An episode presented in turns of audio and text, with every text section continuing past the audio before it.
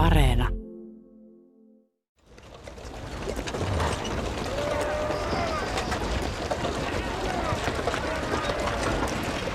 Korporaali Anders Wuman, 22-vuotias Uplannista, joutunut Norjan sotaretkellä hevosen ruhjomaksi. Ratsumies Håkan Nederberg, 24-vuotias, Smolannista, ei huomauttamista. Sotamies Hannes Ruus, 24, Westmanlandista. Taistelussa Eddan linnoituksella lyöty miekalla kasvoihin vasemman silmän tienoille, josta jäänyt pysyvä arpi. Ratsumies Jöns Dalman, 40, Westmanlannista, joutunut Helsingborin taistelun tiimellyksessä hevosen tallaamaksi. Rakuuna Niels Dunderfeld, 30, länsi maalta. Ei huomauttamista. Tohtori Heikki Vuorimies, keitä nämä miehet oikein ovat? Ne ovat tai olivat Suomeen pakko komennettuja ruotsalaisia sotilaita, joiden tarkoitus oli vahvistaa Suomen puolustusta suuren pohjan sodan jälkeen. Koska he tänne tulivat? Lokamarraskuun 1721 aikana viimeiset varmaan Pohjanlahden kiertäen vasta tammi-helmikuun maissa. Mitä kautta he tänne sitten rantautuivat? No, valtaosa jalkaväestä siirrettiin laivoilla Rodmansöstä, eli suurin piirtein nykyisen Kapelshärin tienoilta Turkuun, mutta ratsuväkeä marsitettiin maitse Lahtea kiertäen Pohjanmaan kautta Etelä-Suomeen. Miltä näyttää 1700-luvun ruotusotilas? Sotilaalla oli semmoinen tavallinen miesten vaatetus. Harmaa, sarka, takki, pukinnahka, housut, saappaat jalassa, kolmikolkahattu päässä. Aseet oli tuotava mukana. Se oli semmoinen yli metrin mittainen tussari, voisi sanoa. Vanhan ajan kiväri, jossa oli piilukko. Painava kuin mikä. Oliko hevosia mukana? Suuri määrä, tuhansia. Rapaisia teitä vaeltavat ruotsalaiset sotilaat tulivat siis Suomeen suuren Pohjansodan jälkimainingeissa. Ruotsi oli käynyt vuosikausia sotaa Venäjää ja sen liittolaisia vastaan ja kärsinyt tappion. Armeijan riveissä taisteleita sotilaita oli kuollut pilvin pimein. Kun sota lopulta päättyi uuden kaupungin rauhaan vuonna 1721, oli Suomen sotaväki todella kurjassa kunnossa, kertoo tohtori Heikki Vuorimies. No Suomen omat maakuntarykmentit oli käytännössä rapakuntoisia. Päällystö oli kyllä täyslukuinen, mutta esimerkiksi ratsuväkirykmenteissä miehiä puuttu puolet ja jalkaväkirykmenteissä ei ollut kuin 20 prosenttia siitä vahvuudesta. Ja niillähän nyt ei olisi paljon Venäjää vastaan taisteltu. No miksi näitä lainasoittilaita sitten oikein tarvittiin? Eikö Suomesta löytynyt omia miehiä siihen? Tilanne Suomessa oli silloin sen verran huono, että oli pelättävissä, että Suomesta ei saada vahvistusta ja näin vajaalukuisia rykmenttiä niiden palauttamisessa ei olisi ollut sellaisena mitään järkeä, niin valtiovalta teki tämmöisen pikapäätöksen, että niitä täydennettiin sitten ruotsalaisilla sotilailla ainakin tilapäisesti. Kuinka paljon niitä lainasotilaita, jos niin voi sanoa, niin kuinka paljon heitä oikein tuli? Ja tuo termi on ihan oikea, lainasotilaita. Ja lainan piti olla lyhytaikainen. Ja niitä miehiä, lainasotilaita tuli lähes 2400 miestä. Ja heidät sitten ripoteltiin ympäri maata ruotuihin. Kyllä näin on. Satakuntaan, Varsinais-Suomeen, Hämeeseen, Uuteenmaahan ja Savoon. Pitkin pitäjiä. Sinä olet tutkinut yhtä osaa tästä joukosta, siis nimenomaan Hämeeseen sijoitettuja sotilaita. Niin kuinka paljon tässä sinun tutkimassasi porukassa on, on miehiä? Tarkkaan ottaen 576 miestä. Minne heidät sitten sijoitettiin? 42 hämäläispitäjään ja ties kuinka moneen hämäläiskylään todellakin sillä tavalla ripotellen. Esimerkiksi Asikkalassa oli varsin paljon johtuen siitä, että Asikkala oli suuri pitäjä. Samoin Hollolassa oli paljon. Ja ylipäätään voisi sanoa, että painopistealueen oli eteläinen Häme. No mistä sä olet heidät löytänyt? No heidät löytää itse asiassa sotilasrullista, siis näissä sotilasrykmenteissä pidettiin hyvin tarkkaa kirjanpitoa miehistä. Ne luetteloitiin numero numerolta ja nyt nämä rullat on ollut se peruslähteistö, josta on sitten haettu kunkin sotilaan sotilaallinen ura. Eli toisin sanoen, milloin se on tullut palvelukseen, missä se on syntynyt, minkä ikäinen ja, ja, ja milloin se eroaa palveluksesta. Ja sitten heidän siviilielämäänsä voi selvittää kirkon arkistojen avulla. Sieltä löytyy avioliittomerkinnät, lasten syntymät. Tuomiokirjosta saa selville hulttiosotilaiden rikoksia. Ja, ja, ja sitten ihan viranomaisasiakirjoja, eli lääninhallituksen konsistorin asiakirjat ja sitten Ruotsin puolelta sotakollegion asiankirjat tuli käytyä läpi varsin huolellisesti. Ja tähän nyt sitten meni 15 vuotta aikaa. Sä kävit Ruotsinkin puolella niitä, niitä asiakirjoja lukemassa? No varmaan kymmenen kertaa. Heikki Vuorimies on käyttänyt tutkimuksessaan menetelmää, jota kutsutaan prosopografiaksi. Tällaisessa tutkimuksessa määritellään ensin se porukka, jonka elämää ja ympäristöä halutaan tutkia, vaikkapa nyt Ruotsista tulleet ruotusotilaat. Joukkoon kuuluvista yksilöistä etsitään kaikista mahdollisista lähteistä joka ikinen pikkutieto, joka saatavissa on. Näistä tiedoista kootaan jokaiselle henkilölle pienoiselämäkerta. Kun näitä elämäkertoja sitten analysoidaan tilastotieteen menetelmin, niistä nousee esiin koko ryhmää kuvaavia asioita. Heikki Vuorimieskin tietää sotilaistaan kaikenlaista. Keski-ikä 29 vuotta. No, mistä hän oli kotoisin? Pääasiassa Etelä- ja Keski-Ruotsista. Siellä oli sotilaiden poikia, torppareiden poikia, talollisten poikia, rusthollarien poikia, säätyläisten lapsia, jopa papin poikia ja joukkoon mahtui yksi aatelismieskin. Mutta enimmäkseen siis kuitenkin maaseudun poikia. Maaseudun poikia nimenomaan. Oliko se naimisissa vai poikamiehiä? No voisi sanoa, että joka kolmas arviolta oli naimisissa ja loput oli nuoria poikamiehiä. No osaisiko ruotusotamies lukea tai kirjoittaa 1700-luvulla? Vähintään 10 prosenttia näistä ruotsalaisista sotilaista oli kirjoitustaitoisia ja vähintään puolet lukutaitoisia. No minkälaisia sotakokemuksia heillä oli? Hän olivat siis olleet jo rintamalla. Pieni osa vanhemmasta väestä oli ollut Helsingborin voitokkaassa taistelussa 1710 ja sitten osa oli ollut Norjan sotaretkellä 1716, mutta ei varsinaisissa suurissa mittavissa sotatoimissa. Kaiken kaikkiaan voisi sanoa, että nämä miehet oli ensisijaisesti emämaan sisäiseen puolustukseen koottua sotaväkeä. Miten sä arvelet, kuinka suurella osalla heistä oli sitten kokemuksia, semmoisia rankkojakin kokemuksia siis sotatilanteesta? Se ei ollut tässä tutkimuksen ydinasioita, mutta noin voisi sanoa, että ehkä siellä oli noin 10-20 prosenttia sellaisia, jotka olivat ehtineet olla mukana taistelussa. Loput oli sitten myöhempää palvelukseen tulleita. Mm, siellä oli kuitenkin haavoittuneitakin miehiä. Kyllä oli pahastikin haavoittuneita hevosten tallaamia ja muita, jotka olivat sitten toipuneet näistä vammoista ja ne olivat edelleenkin halukkaita jatkamaan sotaväessä. Niin, eli siis jotain yhteistä näillä ruotsalaisilla ruotusotilailla voisi olla näiden nykyistenkin turvapaikanhakijoiden kanssa. Siis nuorehkoja miehiä, joilla osalla on rankkoja kokemuksia takana, jotka tulevat sitten puolipakolla vieraaseen maahan. No kyllä näin voi sanoa.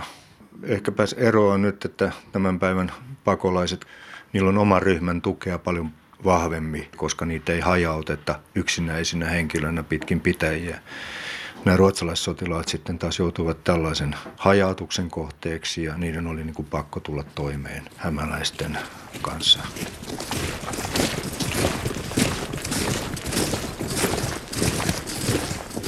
Kun ruotsalaissotilaat syksyllä 1721 saapuivat Hämeeseen, he tulivat hävitettyyn maahan. Sodan aikainen venäläismiehitys, joka isona vihanakin tunnetaan, oli tuhoisa – Taloja oli autioina ja rakennuksia venäläiset olivat polttaneet ja hajottaneet polttopuiksi. Karjaa oli verotettu ankarasti ja eläimiä oli kuollut tuhat määrin karjaruttoon. Metsiäkin oli hakattu polttopuiksi. Mitä sä luulet näiden sotilaiden tuumanneen, kun ne tuli tähän hämäläiseen todellisuuteen?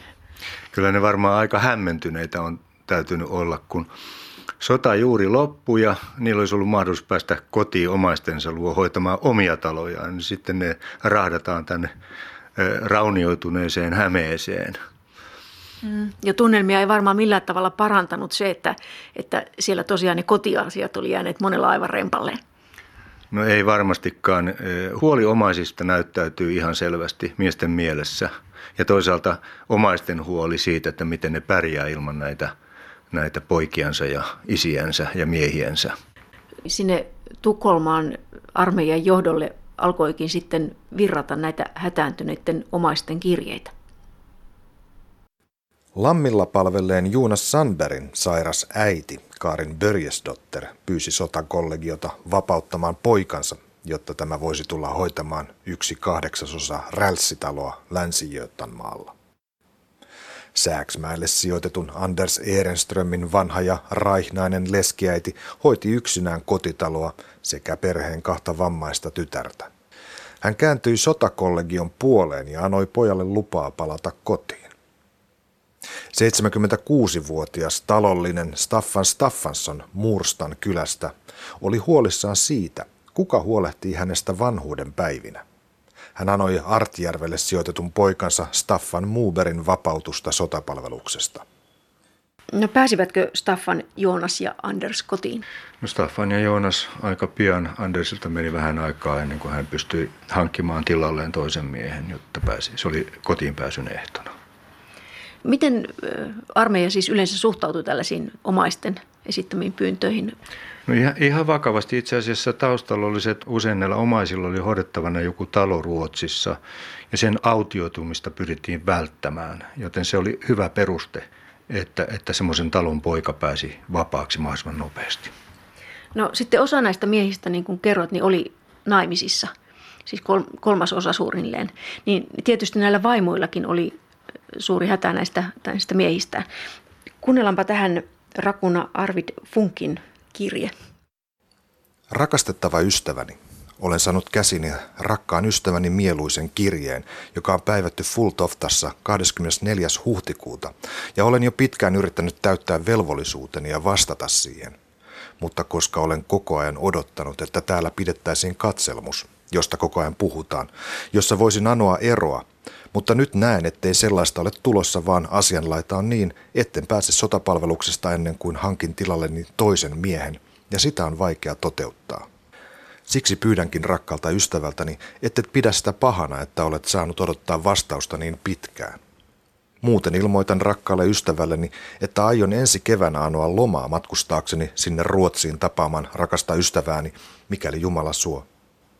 Tänne tulo on vaikeaa, kuten rakas ystäväni kirjoittaa, ja jotain minäkään suosittele. Ja voin suoraan sanoen tunnustaa, että tilanne täällä on ollut hyvin vaikea, ei ainoastaan leivän suhteen, vaan myös siksi, ettei täällä ole saanut kuulla saarnaa ruotsiksi useammin kuin kolme kertaa vuodessa. Suomeksi sitä vastoin on saarnattu joka sunnuntai, mutta siitä on ymmärretty vain vähän. Arvidhan ei tuossa kirjeessä suosittele vaimolleen Suomeen tuloa.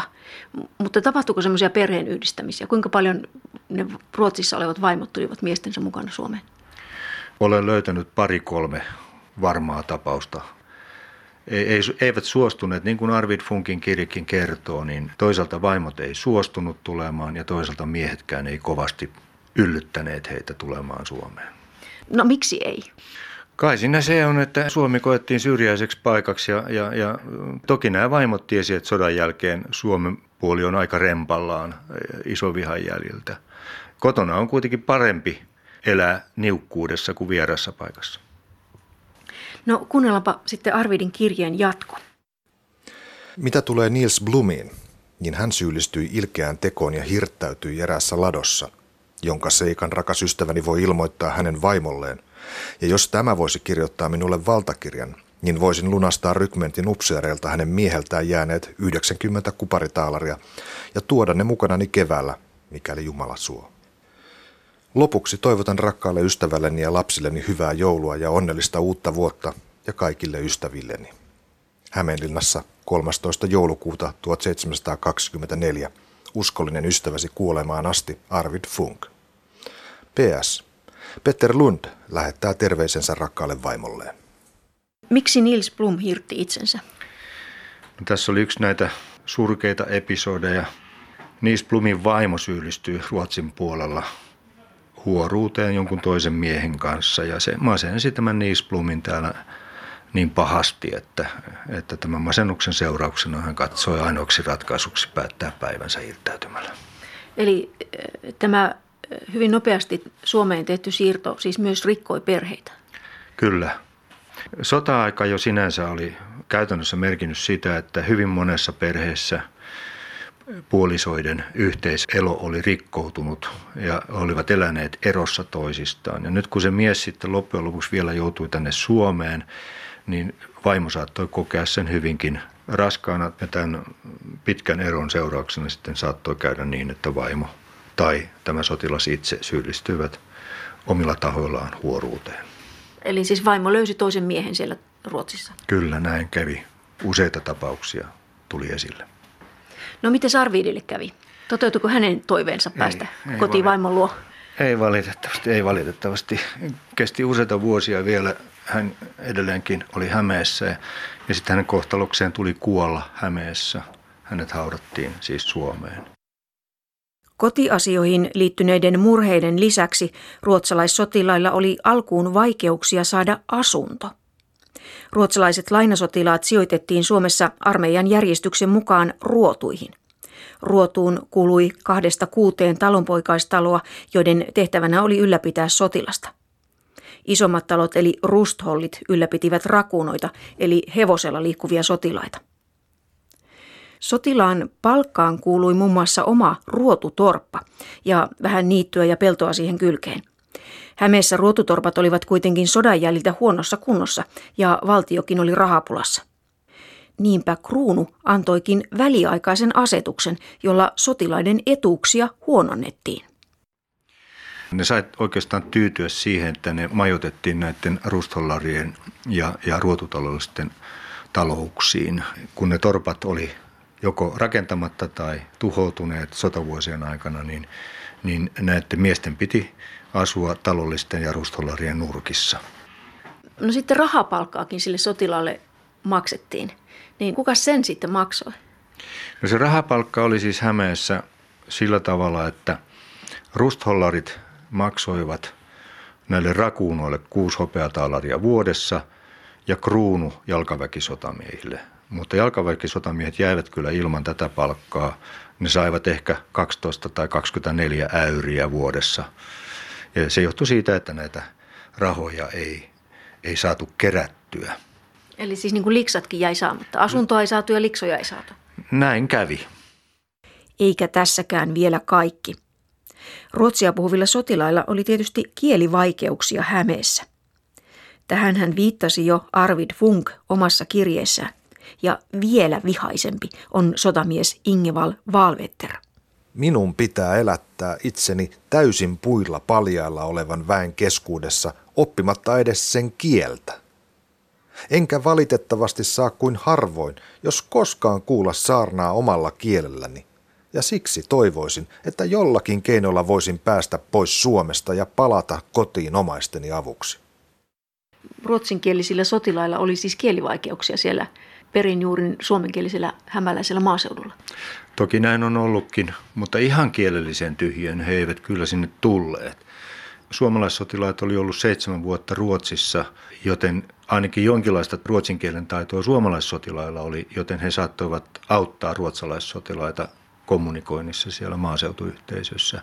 Lisäksi siellä oli pappi, joka ilmeisesti oli ruotsin kielen taitoinen, ja sitten siellä oli tätä sotaväen päällystyä, joka oli ilmeisen kaksikielistä, joten siis jotakin apua löytyi.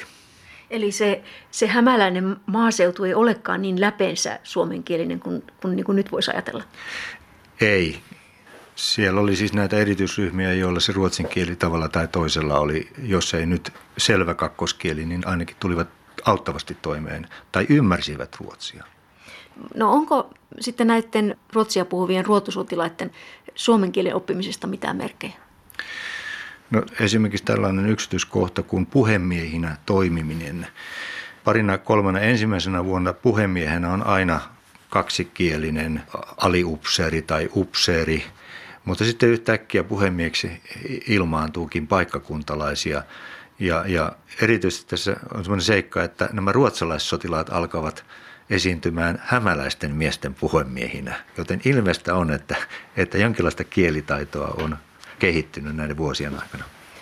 Eli siis siinä avioliiton solmimisvaiheessa? Kyllä joo, silloin kun käydään, käydään niin kuin sopimaan siitä, että Morsiamman kotona, että tällainen avioliittohanke olisi tässä nyt meneillään, että saadaanko siihen suostumus. No, no missä vaiheessa se tapahtuu, tuo tuommoinen vaihdos? Se vaihdos on suurin piirtein siinä 20-luvun puolivälissä. Eli ne miehet on olleet silloin Suomessa? Neljä vuotta, kolme neljä vuotta. Se olisi se kielen oppimisen aika. Näin voisi tulkita, mutta koska sitä näyttöä on niin kovin kovin vähän, niin että sitä ei kovin pitkälle tehtyjä yleistyksiä uskalla tehdä. No minkä takia nämä miehet valittaa Jumalan palveluksista? Siis nimenomaan Jumalan palveluksista, että siellä ei kuule sitä omankielistä saarnaa. Kirkossa käynti sunnuntaina oli maaseutuyhteisössä varsin merkittävä häpeninki. Siellä kuultiin juorut, siellä kuultiin uutiset, siellä käytiin miesten osalta ryypiskelemässä, tapaamassa kavereita. Ja näin ollen kaikki sotilaat yleensä tunkeutuvat sinne myöskin sinne Jumalan palvelukseen istumaan. Ja kun se oli pitkä, niin jos ei siitä ymmärretä mitään, niin sehän on kovin pitkästyttävää istua siellä. Mutta kuinka merkittävä se uskonnollinen puoli siinä oli? Minkälainen merkitys sillä oli sen ajan ihmisille? Suurempi kuin tämän päivän ihmisille. Esimerkiksi tämä hurskaus tulee esille niin sotilaiden omissa kirjeissä, viranomaiskirjeissä, käräjäpöytäkirjoissa. Näkyy selvästi, että se on ollut tärkeä asia. Seurakunnan yhteydessä oleminen on ollut yksi kunnon kansalaisuuden merkki. Kuinka uskonnollisia sitten loppujen lopuksi ne sotilaat ovat olleet, niin siihen ei vastausta osaa antaa. Alun sopeutumisvaihe oli kaikille hankala. Se oli sitä sotilaille, mutta myös paikallisille asukkaille. Kaikenlaista kränää ja järjestyshäiriöitä syntyi. Sotamies Petter Gröning Hollolan Kalliolasta oli lähettänyt erään pojan viemään kenkänsä paikkakuntalaiselle Juhan Poloniukselle kuntoon laitettavaksi ja rasvattavaksi. Polonius oli kuitenkin ilmoittanut pojalle, että sotilas saakoon rasvaa Ranstakasta. Sotamies Gröning tunkeutui tämän kuultuaan Poloniuksen tupaan, potkaisi tätä reiteen ja tarttui käsivarresta kiinni. Polonius puolustautui tarttumalla Gröningia hartioista kiinni ja vaati tätä poistumaan talosta. Syntyneen käsikähmän seurauksena molemmat rojahtivat polvilleen ja Poloniuksen paidasta edusta repeytyi rikki. Paikalle hälytetty Luukas Mikonpoika erotti riitapukarit ja poisti Gröningen talosta. No tässä joukossa oli kuitenkin siis sodan käyneitä miehiä, väkivaltaa kokeneita miehiä. Ni, niin olivatko he väkivaltaisia? Tapahtuiko niitä väkivaltarikoksia paljon? No ei niitä paljon ollut, niitä oli kaiken kaikkiaan noin kymmenkunta. Koko siinä joukossa? Koko siinä joukossa, joka, joka on kyllä vähemmän kuin paikallisväestö. Eli toisin sanoen tämä joukko oli kuitenkin väkivallattomampaa kuin hämäläiset. No aikaisemmassa tutkimuksessa on väitetty, että nämä sotilaat, ruotusotilaat olisivat jotenkin erityisen väkivaltaisia, mutta se ei siis pidä paikkaansa. Joo, ei pidä paikkaansa. Se kuva on oikeastaan muotoutunut vain sen takia, että, että tutkijat ovat ohimennen kohdanneet näitä ruotsalaissotilaita tuomiokirja-aineistosta ja, ja luonnollisesti siellä ja sitten on silmään pistänyt tämä väkivaltaisuus, koska se, sehän johtaa sinne käräjille ja näin ollen siitä on muodostunut tämmöinen yksipuolinen kuva joka nyt sitten selvästi tämän tutkimuksen myötä kumoutuu. Mm-hmm. No, no mitä muita rikoksia ne sotilaat sitten teki? No muutamia varkauksia, mutta yleisen, yleisin rikostyyppi oli kuitenkin tämä seksuaalirikokset. Jaha, siis nämä vasta maahan tulleet miehet teki paljon seksuaalirikoksia. Voitko sä sanoa jotain niiden määrästä? No se oli kyllä sitten jo huikea. Eli, eli voisi sanoa näin, että vähintään joka kahdeksas mies syyllistyisi seksuaalirikokseen. Ennen kuin nyt tästä tiedosta riehaannumme, täytyy muistaa, että 1700-luvulla seksuaalirikos oli jotakin ihan muuta kuin nykyisin. Siihen aikaan kaikki avioliiton ulkopuoliset seksisuhteet olivat rikoksia – rikos tuli ilmi ja tekijät haastettiin käräjille siinä tapauksessa, että suhteesta oli vääjäämätön todiste, eli syntyi lapsi. Maallinen tuomioistuin antoi sakkoja ja kirkko määräsi häpeärangaistuksen. Syyllisten piti istua jalkapuussa ja ripittäytyä julkisesti seurakunnan edessä. Näitä rangaistuksia rapsahti ruotsalaissotilalle nykynäkökulmasta katsoen aika viattomissakin tapauksissa – Sotamies Niels Färströmille ja Marian Matin tyttärelle syntyi avioton poika ja juttu vietiin käräjille. Maallinen oikeus määräsi Nilsille sakkoa salavuoteudesta kymmenen hopeataalaria ja Marialle viisi. Kummankin kärsittäväksi tulivat myös kirkon häpeärangaistukset. Avioliittoa ei vielä solmittu, mutta suhde jatkui ja Maria tuli toistamiseen raskaaksi. Nyt pari ehti vihille, runsaat kaksi kuukautta ennen lapsen syntymää. Niels maksoi kuitenkin sakkoa kirkolle, koska lapsi syntyi ennen vihkimistä. Mistä tässä Nilsin tapauksessa oikein oli kyse? No oikeastaan ihan tavallista kansalaisten käyttäytymisestä. Esiavilliset suhteet olivat oikeastaan maan tapa. Jos ne johti avioliittoon, niin ei mitään hätää. Mutta jos sitä avioliittoa ei solmittu, niin sitten lähdettiin käräjille. Eli tässä on niin kuin ihan normaalista seurustelusta kysymys, ei siis nykymittapuulla mitaten niin kuin rikoksesta. Niin se ei vaan ehtinyt tarpeeksi nopeasti naimisiin. Nimenomaan siitä. Jos kävi niin, että ehdittiin vaikka viimeisen raskauskuukauden aikana naimisiin, niin, niin sitten ei tarvinnut mennä käräjille. Mutta seurakunta sakotti sitten tämmöisestä niin sanotusta ennenaikaisesta vuodeyhteydestä. Kirkolla oli tässä suhteessa myöskin tuomiovaltaa. Hmm. No sä sanoit, että joka kahdeksas mies, siis suunnilleen 12,5 prosenttia syyllistyi näihin 1700-luvun oikeuskäytännön mukaisiin seksuaalirikoksiin. Niin paljon niitä aviottomia lapsia syntyi? Yksi per mies, eli runsaat 70 aviotonta lasta. Mikä sitä ilmiötä selittää? No taustalla on tämä sotien jälkeinen maaseutuyhteisöjen sukupuolijakautuman vinoutuma. Eli kun miehiä oli kulutettu suunnattomasti sotavuosina, niin naimattomia naisia ja sotaleskiä oli, voisi sanoa, pilvin pimein. Ja, ja kun aikakaus oli sellainen, että naimattoman naisen osa ei ollut helppoa, niin siitä seurasi se, että talolliset ja kaikki pyrkivät naittamaan tyttäriensä ja kaikki tyttäret ja sotalesket pyrkivät saamaan itselleen miehen. Ja kun sinne sitten pelmahtiin näitä ruotsalaissotilaita, niin, niin ne olivat kuin taivaan lahja tässä mielessä. Ja se johti sitten näihin runsaisiin suhteisiin, jotka sitten näkyy näissä rikostilastoissa osittain ja toisaalta myöskin avioliittotilastoissa. Eli siellä taustalla oleva avioitumisen tarve tuottaa tätä niin sanottua rikollisuutta, kuohuntaa tähän. Niin se on sen lieveilmiö. Kyllä näin on asianlaita. No näkyykö täällä sitten viitteitä sellaisesta seksuaalirikoksista, mitä me nyt rikoksina pidämme, siis esimerkiksi raiskauksesta? Yllättävä kyllä. Oikeastaan vain yksi tapaus on sellainen, että siinä voisi ajatella, että kyseessä on raiskaustapaus, mutta senkin osalta nämä ruotsalaismiehet olivat jo ehtineet kadota tuonne Ruotsin puolelle ja näin ollen ne käräjäpöytäkirjat eivät niin kovin syvällisesti kertoneet sen tapauksen taustoja. Ylipäätänsä voisi sanoa, että, että raiskaus oli niin häpeällinen asia tuohon aikaan, että, että mielellään raiskattu jopa vaikeni siitä asiasta viimeiseen asti. Joten todennäköisyys sellaisen tapauksen ilmituloon käräjillä niin oli aika pieni. Mutta se raiskaus kuitenkin tunnettiin lainsäädännössä siihen aikaan. Kyllä, ja siitä oli ankara rangaistuskin olemassa. Mikäs se oli? Kyllä siinä mestattavaksi tuomittiin se sitten, että toteutettiinko se mestauksena on jo eri asia. Samaan avioitumisen problematiikkaan tuntuvat liittyvän myös ne harvat tapaukset, joissa kyläläiset protestoivat sotilaita vastaan. Muutama sotilas joutui nostamaan oikeusjutun, kun heille kylänraitilla huudeltiin hävyttömyyksiä. Hunsvoteiksi, kelmeiksi, ruotsalaiskoiriksi ja joitakin haukuttiin jopa murhaajiksi. No miksi? No, näyttäisi siltä, että useimmissa tapauksissa siellä taustalla on jonkinlainen pettymys mahdolliseen toiveeseen päästä naimisiin tämän ruotsalaissotilaan kanssa. Ketä ne haukkuja tuli? No ne oli joko leskiä tai talollisten tyttäreitä, että oli, olipa siellä eräs tyttären äiti yhdessä tyttärensä kanssa haukkunut, että kyllä se jotenkin on tulkittavissa siihen suuntaan. Että Sä päättelet näin? Näin mä päättelen. Se on siis minun päätelmäni.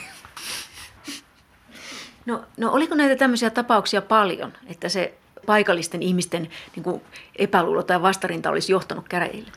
vain muutamia, siis ne eivät nousseet millään tavalla niin kuin pintaan tämmöisenä yleisenä asiana. Että, että se yhteisö jotenkin sulatti kaiken sen epämukavuuden, miten, mitä ne sotilaat silti toi mukana. Kyllä, se kyläyhteisö näki kuitenkin sen, että näistä vieraista ruotsalaissotilaista oli jotain hyötyä tulevaisuuden kannalta. Mitään katupartioita ei perustettu? Ei perustettu. No, aina nyt kuitenkin jotakin pientä kärhämää on. Siis niin kuin veneistä ja verkoista ja kalaapajista syntyy helposti kiistaa ymmärtämättömien ulkomaalaisten kanssa. Korporaali Lars Vesman haastoi Heikki Eskonpojan Asikkalan käräjille, koska tämä oli Vesmanin mukaan luvatta ottanut hänen veneensä ja kolme verkkoaan Särkijärven kylälle kuuluvasta rannasta ja kuljettanut ne pois. Naapurit todistivat, että korporaali Vesman oli kokenut Kalkkisten kylän verkkoja, mistä syystä Heikki Eskonpoika oli katsonut tarpeelliseksi ottaa veneen pois. Oikeudessa todistanut naapuri Yrjö Jaakonpoika kuitenkin perui myöhemmin puheitansa ja ilmoitti, ettei ollut tarkoittanut nimenomaan korporaali Vesmania, vaan sitä, että venellä oli ylipäätänsä käyty kokemassa kylän verkkoja. Asian käsittely näyttää olleen kesken vielä puolitoista vuotta myöhemmin. Sopeutumisvaikeuksia oli siis niin tällä paikallisella yhteisöllä kuin sotilaillakin. Niin kuinka kauan se hankalin vaihe siinä kesti? Hankalin vaihe kesti, voi sanoa, että noin viisi vuotta. Että viimeistään vuoden 2026 jälkeen rikollisuustaso romahtaa.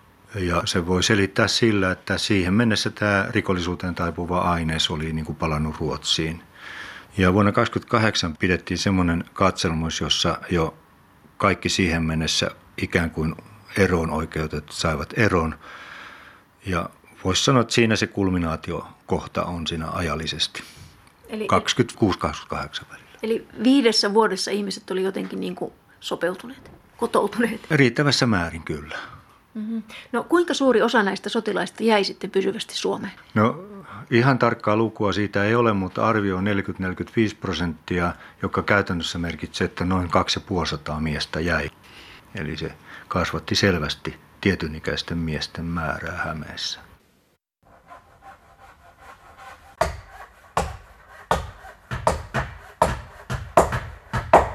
Hämeeseen asettumista helpotti se, että ruotsalaissotilailla oli jo maahan tullessaan työpaikka armeijan palveluksessa. Rauhan aikana armeijan hommat eivät sotilaita paljon rasittaneet, joten heillä oli runsaasti aikaa osallistua kylän töihin.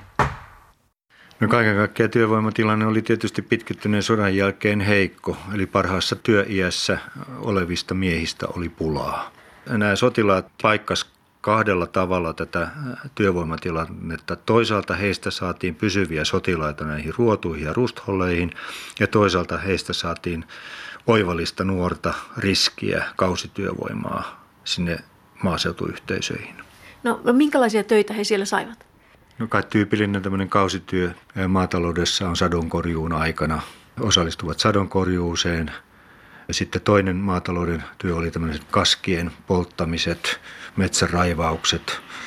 Mutta sitten siellä oli erikoispiirteinä tämmöinen, että ensinnäkin näistä miehistä oli lähes 10 prosenttia, eli joka kymmenes omasi jonkun erityisen käsityöammatin, suutarin ammatin, räätälin, olipa siellä kirjansitoja ja köydenpunojakin – niin nämä pystyi hyödyntämään näitä sen sotilastorppaissa sanotaanko vähäisten töiden ja sotilaisten velvoitteittensa takia paljon näitä käsityötaitojaan siellä kyläyhteisössä ja tulevat näkyviin nimenomaan julkisten töiden, rakennustöiden ja korjaustöiden tekijöinä. Niin, siis puuseppää aina tarvitaan. Se käy tässäkin ilmi. Minkä takia? No pitkällisen sota-ajan jälkeen tämä rakennuskanta oli korjauksen puutteesta pahasti ränsistynyt ja kirkkojen katot vuotivat ja lukot oli hajalla ja niin siellä oli näitä lukkoseppiäkin. Niin, niin kaikkeen tähän näitä ruotsalaisia, jostain kummasta syystä kaikessa tässä nämä ruotsalaissotilaat tulevat hyvin vahvasti esille näissä korjaustöissä sitten. Sotamies Petter Berg kunnosti 1734 Lammin pappilan ja uusi seuraavana vuonna Lammin kirkon ja Kosken kappelin penkit. Kirkon ja kellotapulin katon korjauksessa ja tervaamisessa hänellä oli apumiehenä sotamies Juhan Bunde. Jo eron saanut sotamies Lars Meijer otti syksyllä 1732 tehtäväkseen luopioisten vanhan kirkon lattien ja penkkien uusinnan.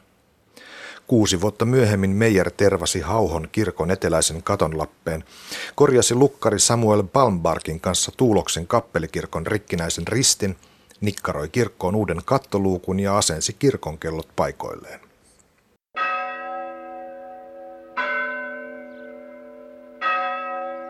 Sotilaiden alkuvaiheen heilastelu päättyi monessa tapauksessa avioliittoon suomalaisen naisen kanssa ja perheen perustamiseen. Kuten jo alussa oli puhetta, hyvistä aviomiehistä oli sodan jälkeen suorastaan pulaa. Tästä löytyy tilastotietoakin, kertoo tohtori Heikki Vuorimies. Koko Suomen osalta on tämmöinen arvio, että työikäisiä, siis naimaikäisiä ja työikäisiä ihmisiä oli siinä suhteessa, että tuhatta miestä kohden oli 1600 naista. Tämä on tietysti kamalan suuri epäsuhde, kuvaa sitä tilannetta aika hyvin. Eli näillä sotilailla oli todella hyvän saasit. Minkälaisia avioliittoja he sitten solmivat? No, jos tässä nyt esimerkiksi vertaa vuosisadan loppupuolen samantyyppiseen tutkimukseen, niin, niin tässä oli poikkeuksen paljon avioliittoja säätyläistö tyttärien kanssa, samoin kuin talollisten tyttärien kanssa. Siis talollisten tyttäriä, rustolaurien tyttäriä. No mitä muita Luettele nyt niitä morsiamme vielä. Sitten siellä oli kappalaisen tytär ja papin tytär ja aliupseerin tytär ja menivät naimisiin siis tavallisen rivisotilaan kanssa. Ja jopa eräs rakuna, joka tosin yleni korpraaliksi, meni naimisiin aatelisnaisen kanssa. No onko tässä aistittavissa siis jonkinlainen niin kuin sosiaalisen nousun piirre? Joo, kyllä on. On siis tämä vinoutunut sukupuolijakauma loi pohjaa tällaiselle sosiaaliselle nousulle. Jos nyt ajatellaan, että avioliitto nostaa miehen sosiaalista asemaa, hän oli edelleenkin kuitenkin sotilas, mutta se mahdollisti hänelle sosiaalisen nousun sen jälkeen, kun hän erosi sotapalveluksesta. Hänestä saattoi tulla talollinen, jopa rusthollari. Sen avioliiton ansiosta? Sen avioliiton ansiosta jos palkollissuhteessa oleva mies nai maata omistavan, eli isäntäväen tyttären, niin se on aika erikoista. Niin, tämä on siis historiallisestikin aika erikoinen tilanne. Joo, esimerkiksi myöhempi tutkimus sotilaista 1700-luvun loppupuolelta, niin ei, ei anna tällaista viitettä enää ollenkaan. Ja sitten siinä oli vielä sellainen erikoinen piirre, joka kiinnitti huomiota, että Morsia löytyi hämäläisväestöä yleensä huomattavasti useammin siitä kylästä, siitä omasta sijoituskylästä. Eli tämä avioituminen oli hyvin kyläkeskeistä, joka taas sitten kertoo, että nämä sotilaat on, on aika hyvin hyväksytty sinne kyläyhteisöön. No kuinka monta avioliittoa nämä sotilaat sitten Suomessa solmivat? Ihan tarkkaa lukua ei ole, mutta tämä arvioisi noin 200. Se oli aika hyvä verensiirto Etelä-Ruotsista Hämeeseen. Kaikki miehet eivät kuitenkaan voineet vapaasti avioitua. Osalla sotilaista oli jo vaimo Ruotsissa, ja vaikka he olisivatkin halunneet Suomessa solmia uuden avioliiton, se ei ollut helppoa. 1700-luvulla avioeron saattoi saada, jos puoliso oli väkivaltainen, tehnyt huorin tai hylännyt syyttömän osapuolen – Käytännössä ruotsalaissotilas saattoi hakea eroa vain, jos vaimo teki Ruotsissa aviorikoksen. Ja tässäkin tapauksessa ehkä luku- ja kirjoitustaidottoman sotamiehen olisi ollut vaikea hoitaa oikeusjuttua Suomesta käsin. Traagisia tilanteita syntyi väistämättä. Jämsään sijoitettu sotamies Petter Chilberi alkoi seurustella piika Valpuri Yrjön tyttären kanssa. Heille syntyi tytär – koska pari ei ollut käynyt vihillä, asia eteni käräjille. Viimeistään siellä paljastui, että Petter Chilberi oli naimisissa ja hänen vaimonsa mahdollisesti elossa. Asiasta lähetettiin tiedustelu Ruotsiin Örebruun maaherralle, joka vastasi, että Petterin sokea vaimo Ingeborg Svensdotter todella oli elossa. Petter Chilber tuomittiin yksinkertaisesta huoruudesta 80 hopeataalarin sakkoihin – ja Valpuri Yrjön tytär ensikertalaisena kymmenen hopeataalarin sakkoihin. Molemmat saivat kärsiä myös asiaan kuuluvat kirkkorangaistukset. Petter sai eron sotapalveluksesta, mutta ei palannut takaisin kotimaahansa, vaan jäi edelleen asumaan Jämsään. Suhde Valpurin kanssa jatkui ja parille syntyi toinen tytär. Asia puitiin jälleen käräjillä. Ja Petter Chilber uudisti väitteensä vaimon kuolemasta. Tietoa Ruotsista odoteltiin tällä kertaa puolitoista vuotta, mutta lopulta se tuli. Petter tuomittiin rikoksen uusijana 160 hopeataalarin ja Valpuri 40 hopeataalarin sakkoihin. Rahaa pariskunnalla ei ilmeisesti ollut, koskapa Petter sovitti rangaistuksessa kärsimällä yhdeksänkertaisen kujan juoksun. Valpuri sai 20 paria raippoja. Rangaistukset pantiin täytäntöön sunnuntaina kirkon menojen jälkeen. Vastoinkäymisistä huolimatta ruotsalaissotilaat kuitenkin kotiutuivat vähän vähältä Hämeeseen. Kun oli aika erota palveluksesta, heillä oli turvanaan armeijan maksama eläke. Jotkut sotilaat etenivät avioliittojen myötä torppareiksi, talojen isänniksi ja tilanvuokraajiksi eli lampuodeiksi. Urakehityksen huippua edustanee muuan smolantilainen ratsumies Håkan Nederberg, josta tuli 1740-luvulla valtiopäivämies talonpoikaissäädyssä. Tohtori Heikki Vuorimies, mitkä nyt sitten olivat ne tärkeimmät asiat näiden ruotsalaisten ruotosotilaiden, jos nyt voi sanoa, kotoutumisessa? No oikeastaan siellä on kaksi tämmöistä tekijää, jotka jo sinänsä olivat valmiiksi kotoutumista edistäviä tekijöitä. Ensiksikin nämä kaikki sotilaat oli tietysti miehiä ja kaikissa tällaisissa kotoutumistutkimuksissa on todettu, että miehet kotoutuvat helpommin kuin naiset. Ja toinen oli tämä alueellinen hajautuminen ympäri pitkin pitäjiä, koska se pakotti nämä miehet sosiaalisiin kontakteihin paikallisväestön kanssa ja sen on aina todettu helpottavan tätä kotoutumista. No sitten jos ruvetaan niitä poimimaan, että mitä yhteistä niillä Hämeeseen jääneillä miehillä nyt sitten oli, toisin sanoen niiden miesten yhteisiä piirteitä, jotka kotoutuvat hämäläiseen maaseutuyhteisöön varsin sujuvasti. Niin ensikin ne oli nuorinta joukkoa tästä porukasta, eli nuoruus oli valttia. Toiseksi he perheytyvät. He siis joko menivät naimisiin Hämeessä tai sitten heillä – ylipäätänsä oli perhe paikkakunnalla.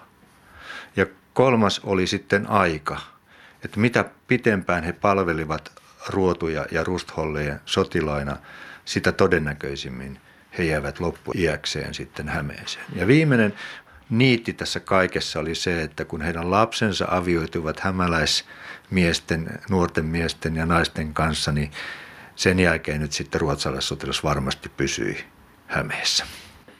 No tätähän tietysti yksi yhteen voi vetää, mutta voiko tästä niin jotain oppia ajatellen tätä tämän päivän pakolaistilannetta? No kaikki edellä kerrottu oikeastaan on jo tutkijoiden tiedossa, että siinä sikäli ei ole mitään uutta. Oppi on paremminkin siinä, että maailma ei ole tässä suhteessa oikeastaan muuttunut millään tavalla. Samat keskeiset asiat hallitsevat maahanmuuttajan kotoutumista niin 1700-luvulla kuin 1900-luvulla. Niitä pitäisi vain osata sitten soveltaa tästä enemmänkin on kysymys. Mm-hmm. No, no kuinka nopeasti se ruotsalainen vaikutus sitten häviää tavallaan näkyvistä? No se on aika yllättävää. Ja 1700-luvun loppupuolella Porvoon konsistori eli tuomiokapituli toteaa erässä kirjeessään, että ei edes säätyläistön keskuudessa asuvan osanneet ruotsia. Ja kuitenkin näiden ruotsalaissotilaiden lapsenlapset ovat vielä hengissä tässä vaiheessa ja moni ruotsalaissotilas itsekin. Mm-hmm. Ja sitten 1800-luvulla tähän tulee tämmöinen Topeliuksen myyttinen ilmaisu vielä tehostamaan tätä unohtamista, kun hän toteaa, että hämäläiset olivat heimo, jonka kohtalona ja tehtävänä oli vastata suomalaisuuden sekoittamattomuudesta. Siis siellä ei siis Topeliuksen mukaan saanut olla yhtään ruotsalaista esisää. Eli 150 vuodessa koko juttu häviää. No viimeistään silloin näyttää, että, että he ovat sulautuneet jo täysin hämäläiseen väestöön.